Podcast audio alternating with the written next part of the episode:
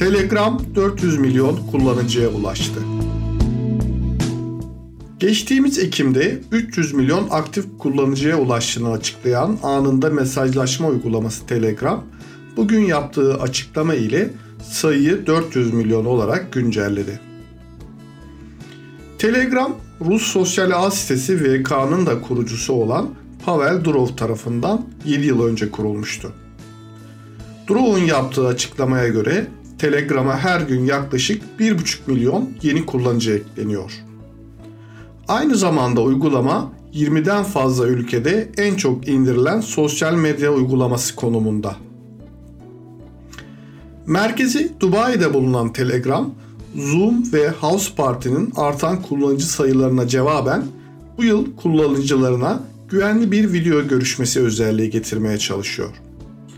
Telegram, dünya çapında 2 milyardan fazla kullanıcıyı toplayan WhatsApp'ta dahil olmak üzere onlarca popüler anlık mesajlaşma hizmetiyle rekabet ediyor. Telegram kullanıcıları genellikle Facebook tarafından satın alınan WhatsApp hizmetlerinde bir kesinti olduğunda Telegram kullanmayı tercih ediyorlar. Haksızlık yapmayalım. WhatsApp'ın aksine Telegram'ın masaüstü uygulamasında telefonunuzun internete bağlı olması gerekmiyor. Bunun yanı sıra sunulan klasörler ve bulut depolama gibi özellikler de Telegram'a sadık bir kullanıcı kitlesi kazandırmış durumda. Konu bulut depolama özelliği olunca akla bazı kullanıcıların Telegram'ı filmlerin, şarkıların ve uygulamaların yasa dışı olarak paylaşıldığı söylemeden de geçemeyiz.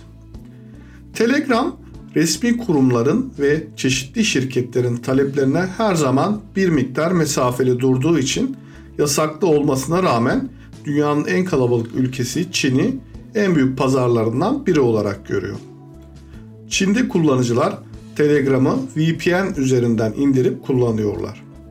Bu yılın başından itibaren Çin devletinin uyguladığı yoğun sansür altında insanların koronavirüs hakkında bilgi edinebilmek için kullandıkları uygulamalardan biri de Telegram'dı.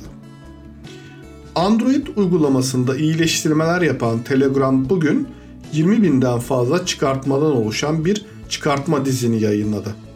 Şirket ayrıca öğrenciler için bir eğitim soru bankası oluşturduğunu ve bu soruları oluşturmak için içerik oluşturuculara 400 bin euro destek vermeyi planladığını söyledi.